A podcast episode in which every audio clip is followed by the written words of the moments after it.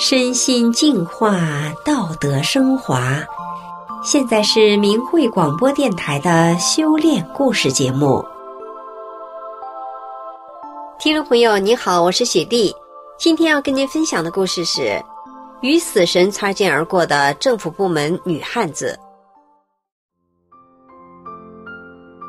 故事的主人公曾经是在政府部门工作的一位风云人物。他雷厉风行，能争能斗，可是他的身体却早早的垮掉了，被医院检查出来一种死亡率高达百分之九十五的绝症。当他在绝望中等待死神到来的时候，一本书改变了他的命运，不但使他从绝症中康复，还使他心甘情愿地为了别人的利益而放弃自己的名利，一度成为当地的传奇人物。让我们来听听他的故事。我叫张秀英，在政府部门工作，曾经算是一个一呼百应的风云人物吧。在我们小镇上啊，差不多是家喻户晓。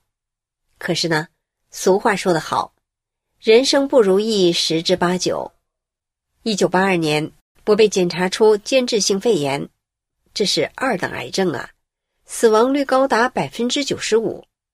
这个事对我的打击太大了，我很不甘心，拼搏了那么多年，终于做到了领导的位置上，也算是人上人了。这个检查结果基本上就是在判我的死刑啊！那段时间我半年上不了班，什么药都吃了，能看的医生都看了，一点都没见效。我是面黄肌瘦，只剩下张嘴喘气了。一天，我领着才几岁的女儿走在街上，一个素不相识的山东老汉叫住我说：“姑娘，你得了要命的病了，你把我这三包药买去，五块钱，你吃了它，如果能闯过去三次高烧，命就能保住。”我照老汉说的话做了，命确实是保住了，可是我的一个肺叶被烧死了。导致免疫力变得很差，什么流行性感冒都躲不过去，体质直线下降。就这样，感觉好像就剩一口气了，每天在撑着挨着，也不知在等啥，就是留一口气这么喘着。一晃十多年过去了。一九九九年初，我在上班的时候突然犯病了，一下子从二楼楼梯摔下去。昏死过去，不省人事。后来家人把死人衣服都给我穿好了，就等着我咽下最后一口气。可是天无绝人之路，谁也没有想到，我自己又慢慢的活过来了。过了没几天，一位朋友把法轮功的书叫《转法轮》送到了我手上，我一翻开书。突然感觉全身被一种热量笼罩着，那种舒服的感觉是我几十年都没有体验过的。然后我看到了书中五颜六色的花草树木、亭台楼阁，还有瀑布流水，都是真真实实的在书里。那个色彩非常的漂亮，用语言也表达不出来，因为我在现实生活中。从来没有见过这么细腻透亮的颜色，而且我还听到了书中的流水声，感到书也在震动，看到云雾飘扰，还看到了许多的法轮在旋转，还有各种形态的仙人，还看到道家的老子等等等等。当时我很紧张，我无法解释我看到的，这突如其来的体验让我不知所措。我这辈子都是接受的无神论的教育，又在政府部门工作，我看到了，但是我不敢相信这些是真的，就赶紧问丈夫说：“这到底是啥书啊？咋会出现这些神奇的现象呢？我可不敢看了。”丈夫是爱书之人，听我这么一说，他倒是来了兴趣了，就把书拿过去自己看了。看完一遍之后，丈夫告诉我说。这是一本修炼的书，还说我修不了。言外之意是，我这样一个争强好胜、争夺名利的女人，怎么能放下心，清静无为的去修佛修道呢？听丈夫这么一说，我反倒要好好看看了。我告诉他，如果是我认准的事，我是一定会干到底的。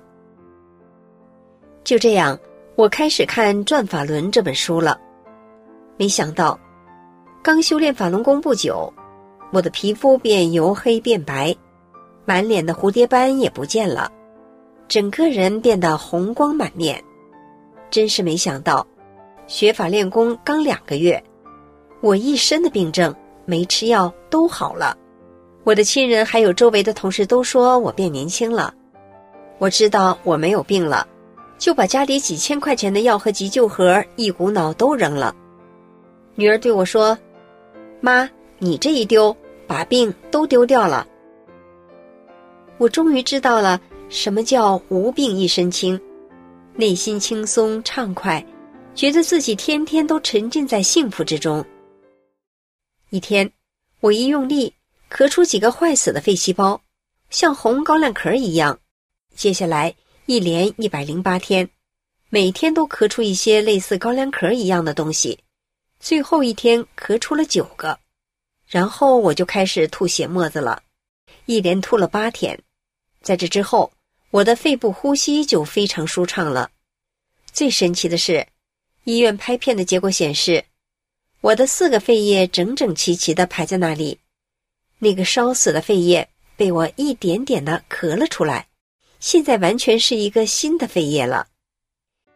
医护人员都知道我过去的病。看到片子都不敢相信，丈夫看到片子，感动的痛哭流涕。女儿说：“咱家的幸福是大法师父给的。”就这样，丈夫和女儿也都开始修炼法轮大法了。法轮大法是性命双修的功法，师傅在书里多次讲到，让我们重德。我认识到，我以前那种争强好胜、一点不吃亏的心态是不对的。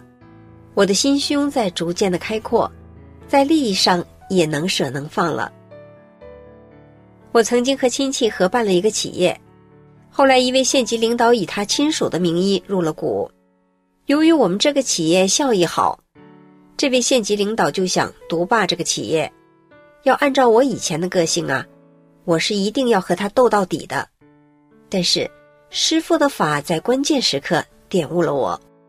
师父在《转法轮》这本书里说：“人在常人社会中，你争我夺，尔虞我诈，为了个人的这点利益去伤害别人，这些心都得放下。尤其我们今天在学功的人，这些心更得放下。”我决定退一步，尽管自己辛苦创业的成果被人抢走了，心里不平衡，很难割舍，但我知道。我必须按照大法的要求去做，放淡名和利。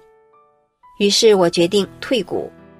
我告诉这位县领导说：“如果我不是修炼法轮大法，我绝不可能让你的。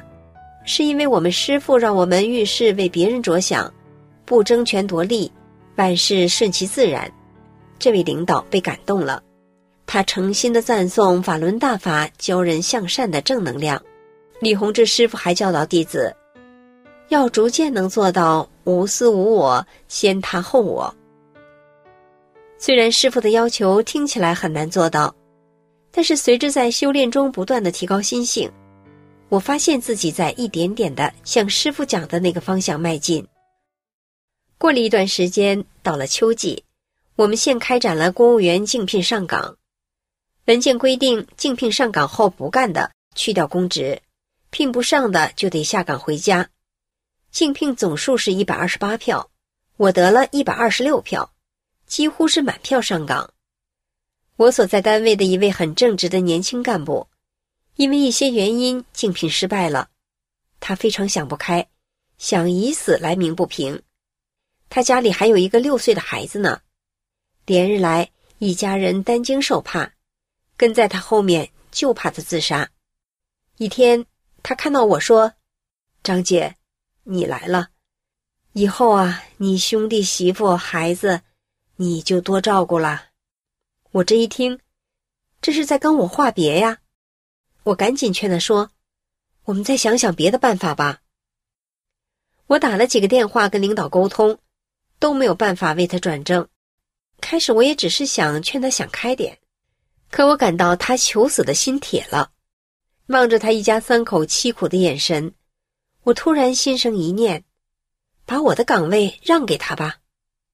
当我有这个念头的时候，自己都震惊了，当时也震惊了我的亲朋好友，因为在他们看来，我是光光鲜鲜的，这几乎是满票上岗，而这个岗位又极其的特殊，对一般人来讲是求之不得的美差肥差。为了要救这一家三口，我要舍弃这个岗位吗？我想，我没有工作了，可我还有命啊！我的命是师傅给我的，师傅让我无私无我，为别人着想。我下定了决心，就跟这位年轻干部说：“别担心，张姐的岗位让给你。”他听我这样一说，当着全体机关干部的面，扑通一下就跪在我面前了，痛哭失声地说：“张姐，你不用让给我。”你能这样说，我就知道这世上还有好人呐。我已经是知足了，死而无憾了。我说，你别说傻话了，我说话算数。我马上当着大家的面写下了让岗的承诺。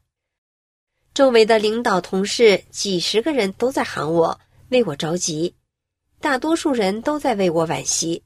当我走出自己奋斗多年的工作岗位时，心里没有失望的感觉，反而有一种欣慰和坦然，一种从未有过的轻松解脱感。晚上，领导让我丈夫赶紧回家看看，看看是不是我在后悔大哭呢？让丈夫赶快回家安慰安慰我。丈夫回到家一看，我正在安安静静的读着《转法轮》呢。我知道我做对了。从那天起。我总是感到师傅就在我身边，我隐隐约约的还看到两朵非常亮丽的大花在空中旋转着飘到我的面前，还在向我眨眼睛笑呢。我知道是大法师傅在鼓励我，我一点也不后悔让出了自己的岗位。两天以后，省市县级电视台都来采访我，问我是什么样的境界能让出这么大的利益。我说，我练法轮功了，是大法师父教我这样的，我不能见死不救啊！几天以后，在单位一百多人的欢送会上，所有的人都哭了，我没有掉一滴眼泪，心里非常平静。师父在《转法轮》书里说，我们这一法门，在常人中修炼的这一部分，要求就在常人社会中修炼，最大限度的。保持着和常人一样，不是在物质利益上叫你真正失去什么东西，不怕你当多大官，也不怕你有多大的财，关键是你能不能把那颗心放下。是啊，当我真的为别人放下了利益之心的时候，谁也没有想到的是，竟然柳暗花明又一村。原本竞聘上岗不干就结束公职的规定，并没有落实下来。领导特批给我在岗工资，不但一分不少，还比以前涨了一些。后来，领导又给我安排了一份农业科技课的活儿，跟随省长到各个乡镇讲课。由于这件事的轰动效应，人们口耳相传，几乎是家喻户晓。听众朋友，今天的故事就讲到这里了，我们下次节目再见。